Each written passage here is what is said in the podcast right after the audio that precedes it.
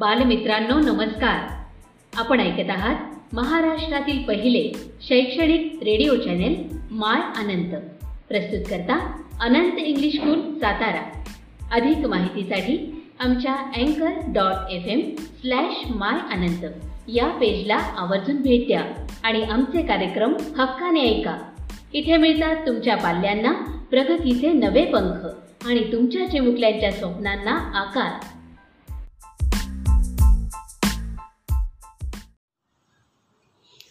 विद्यार्थी मित्रांनो नमस्कार. आपण आज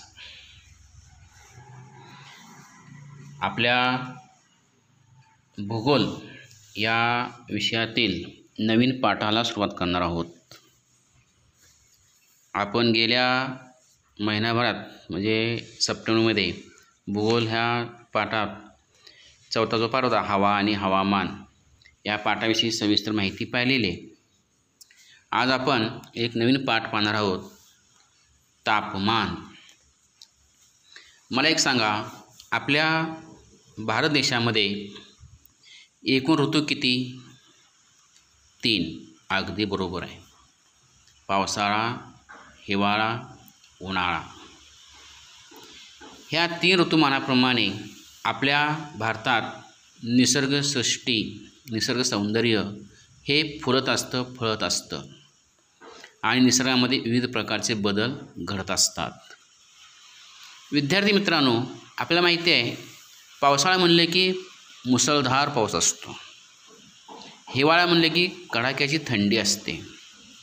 आणि उन्हाळा म्हटलं की तप्त सूर्य म्हणजे अगदी अग्नी ओकणारा सूर्य असे आपल्याला ऋतुमानाप्रमाणे हे विशिष्ट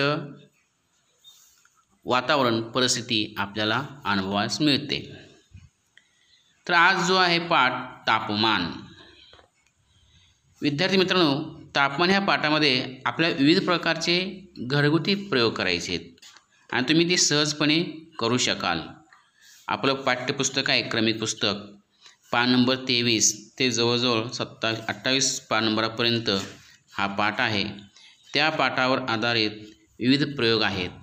ते प्रयोग तुम्ही स्वतः घरी करू शकता आणि वेगळ्या प्रकारचा अनुभव घेऊ शकता. तर तापमान ह्या पाठामध्ये प्रथम काय करायचे? एक बॅटरी घ्यायची विजेरी. त्याला मराठी शब्द आहे विजेरी. बॅटरी हा इंग्लिश शब्द आहे.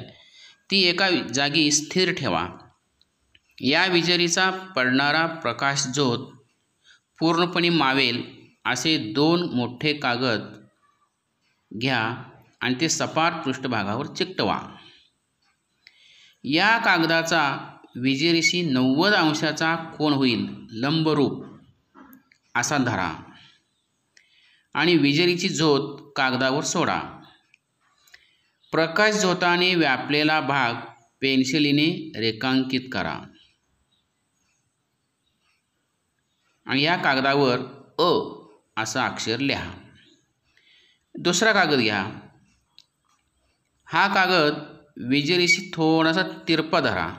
म्हणजे साधारणपणे नव्वद अंशापेक्षा कोण वाढवा? एकशे वीस एकशे चाळीसपर्यंत करा. आणि विजेरीचा झोत या कागदावर सोडा.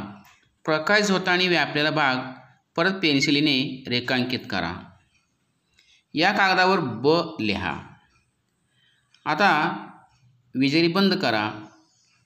आणि आता आपल्याला त्यामध्ये काय दिसेल? ते अनुभवाने आपण स्पष्ट आपल्या वहीवर लिहा. कोणत्या कागदावर प्रकाश जोताने व्यापलेली जागा जास्त आहे? ते तुम्ही दोन्ही कागदांचं निरीक्षण करा आणि त्याप्रमाणे ते उत्तरं लिहून काढा. कोणत्या कागदावरती कमी आहे? आपल्याला अपेक्षा बची जागा जास्त व्यापलेली दिसून येईल. आणि ती अवर काटकोंत असल्यामुळे ती व्यापलेली जागा आहे ती छोटी असणार आहे कमी असणार आहे. आता विजेरी व कागद यांच्यातील कोणात आणखी एक बदल करून प्रकाश झोताने व्यापलेली भागामध्ये काय होते ते पहा. प्रकाश झोताने व्यापलेली जागा व कागदाचा कोण यांचा कशा प्रकारे सहसंबंध असेल ते अनुभवाने निरीक्षणाने लिहा. पृथ्वीवर येणारे सूर्यकिरण सरळ रेषेत आपल्या पृथ्वीवर येत असतात. पृथ्वी गोल असल्यामुळे हे किरण पृथ्वी पृष्ठावर सर्वत्र लंबरूप पडत नाहीत. ज्यावेळेला सकाळी पूर्वेला सूर्य उगवतो त्यावेळेला लंबरूप असे पडलेले नसतात. तर तिरपी किरणं आपल्या भूपृष्ठावर पडलेले असतात. जेव्हा सूर्य मध्यावर येतो आपल्या डोक्यावर त्यावेळेला मात्र सूर्याची किरणं ही लंबरूप पडलेली आपल्याला आढळून येतात. म्हणजे काही ठिकाणी लंबरूप काही ठिकाणी तिरपी काही ठिकाणी वेगळ्या प्रकारची किरणं आपल्याला अनुभवास मिळतात. लंबरूप प्रकाश किरण कमी जागा व्यापतात आणि कमी जागा व्यापलेल्या भागात प्रखर प्रकाश व जास्त उष्णता मिळते. त्यामुळे तेथील पृष्ठभाग जास्त तापतो. पर्यायाने तेथील हवासुद्धा जास्त तापते. आणि ते जर का आपण सकाळ सकाळी पाहिलं तर कि सूर्याची किरणं जी असतात ते तिरपी असतात आणि जागा मात्र जास्त व्यापतात. आणि जास्त जागा व्यापलेल्या भागात प्रकाशाची प्रखरता कमी आणि उष्णता कमी. त्यामुळे तेथील पृष्ठभाग कमी तापतो. पर्यायाने तेथील हवासुद्धा कमी तापते. विद्यार्थी मित्रांनो पृष्ठ पृथ्वीपृष्ठावरील प्रदेशातील प्रकाशित भागाची मोजपट्टीचा वापर करून रुंदी मोजा. सूर्य व पृथ्वीच्या दरम्यान पृथ्वीकडे येणाऱ्या किरणांची जाडी मोजा. म्हणजे आपल्याला त्या विजारी आणि विजेरी पडणारा तो आपण पाकाळावर पडलेला प्रकाश ह्याचं मोजमाप घ्यायचं आपल्याला. आणि त्या दरम्यान आपल्याला त्याची जाडी किरणाची जाडी हे आपल्याला सांगता येईल.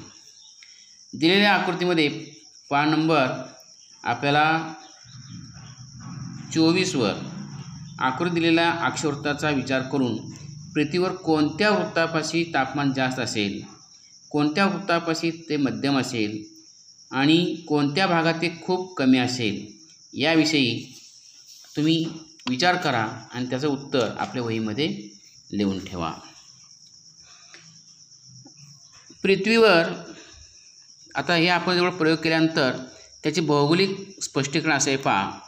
पृथ्वीवर येणारी सूर्यकिरणे सूर्य ज्या वेळेला आपल्या डोक्यावर असतो तेव्हा लंबरूप पडतात. पण किरणे जे पृथ्वीवर येतात ते सरळ रेषेत आणि एकमेकांना समांतर असतात. परंतु पृथ्वीचा गोल आकार व त्यामुळे होणारी वक्रता यामुळे सूर्यकिरणे जास्त किंवा कमी जागा व्यापतात हे आपण पाहिले. सूर्यापासून पृथ्वीला मिळणाऱ्या उष्णतेचं जे वितरण आहे ते असमान होते. विषुववृत्तापासून उत्तर ध्रुवाकडे तसेच दक्षिण ध्रुवाकडे तापमानाच्या वितरणात असमानता निर्माण होते. तापमानाच्या वितरणानुसार पृथ्वीचे विषुववृत्तापासून ध्रुवापर्यंत उष्ण समशीतोष्ण व शीत असे तीन कटिबंध अ, वेगळं उष्ण शीत आणि समशीतोष्ण असे तीन कटिबंध आपल्या पृथ्वीतलावर ह्या उष्णतेच्या प्रखरतेवर तयार होत असतात. अक्षांश या मुख्य कारणाशिवाय पृथ्वीवरील इतर घटकही तापमानाच्या असमान वितरणास कारणीभूत ठरतात. परंतु या घटकांचा परिणाम प्रादेशिक पातळीपुरता मर्यादित असतो. ते घटक कोणते? तर समुद्र सान्निध्य खंडांतर्गतता समुद्रसपाटीपासूनची उंची आणि प्राकृतिक रचना. या घटकानुसार प्रदेशामधील हवामानात विविधता आढळते. ढगांचे आच्छादन वारे वनाच्छादन नागरीकरण औद्योगिकरण ह्या घटकांचा सुद्धा परिणाम ह्या स्थानिक हवामानावर होत असतो. समजा एखाद्या प्रदेशाचे हवामान समजण्यास रेखावृत्तीय विस्तारापेक्षा अक्षवृत्तीय विस्तार अधिक उपयोगी असतो. हे विधान खरे खोटे ते पडताळून पहा. जमीन व पाणी दोन्ही तापणे व थंड होणे यात असमानता असते. हे समजण्यासाठी एक कृती करायची आपल्याला. समान आकारमानाची दोन भांडी समप्रमाणात पाण्याने भरून ठेवा. यातील एक भांडे घरातच ठेवा आणि दुसरे भांडे सूर्योदयाच्या सुमाराला घराबाहेर ठेवा. घराबाहेर ठेवलेल्या भांड्यावर सतत सूर्यकिरणे पडतील याची काळजी तुम्ही घ्यायची. आता दुपारच्या दरम्यान घरातल्या जमिनीवर आणवाणी चालून आणि जमिनीच्या तापमानाचा अंदाज घ्या. पाण्यात हात घालून पाण्याच्या तापमानाचा अंदाज घ्या. आणि हीच कृती घराबाहेरील जमिनीच्या बाबतीत व भांडे धरून भरून जे ठेवलेलं पाणी आहे त्या बाबतीत करा. म्हणजे घरात ठेवलेलं जे भांडं आहे पाण्यानं भरलेलं ते गार असेल. आणि जे उन्हात व किरणाखाली ठेवलेलं भांडं आहे ते तापलेलं थोडंसं त्यामध्ये कोमटपणा हा आलेला असेल. आता जमीन आणि पाणी यांच्या तापमानाबद्दलची तुमची निरीक्षणे जी आहेत ते व्यवस्थित वहीमध्ये लिहून ठेवा टिप्पण करा. सुरुवातीला केलेला जमीन व पाण्याचा प्रयोग सायंकाळी सात वाजता पुन्हा करून पहा आणि त्याचं निरीक्षण आपल्या वहीत नोंदवा. आता पाण्याची भांडी काढून घेतली तरी चालतील परंतु नोंदवलेल्या सर्व निरीक्षणांची आपापसामध्ये तुमच्या मित्रामध्ये चर्चा करा. आणि सगळ्यात महत्त्वाचं लक्षात ठेवा आपल्याला नेहमी असं वाटते की सूर्यकिरणामुळे हवा तापते गरम हवेमुळे जमीन व पाणी तापते. प्रत्यक्षात मात्र तसं घडत खालीप्रमाणे घडतं पहा. कसं? जमीन व पाणी सूर्यकिरणामुळे प्रथम तापते. त्यानंतर जमीन व पाणी यांनी शोषलेली उष्णता वातावरणात उत्सर्जित होते. त्यामुळे पृष्ठभागाच्या लगत असलेला हवेचा थर आहे तो वरच्या दिशेने तापत जातो. म्हणूनच पृष्ठभागालगत हवा जास्त गरम असते व पृष्ठभागापासून जसजसे वर जावे तसे हवेच्या तापमानात घट होत जाते आणि समुद्र सपाटीला असणारा तापमान हे पर्वतीय भागात कमी झालेलं आपल्याला आढळून येतं.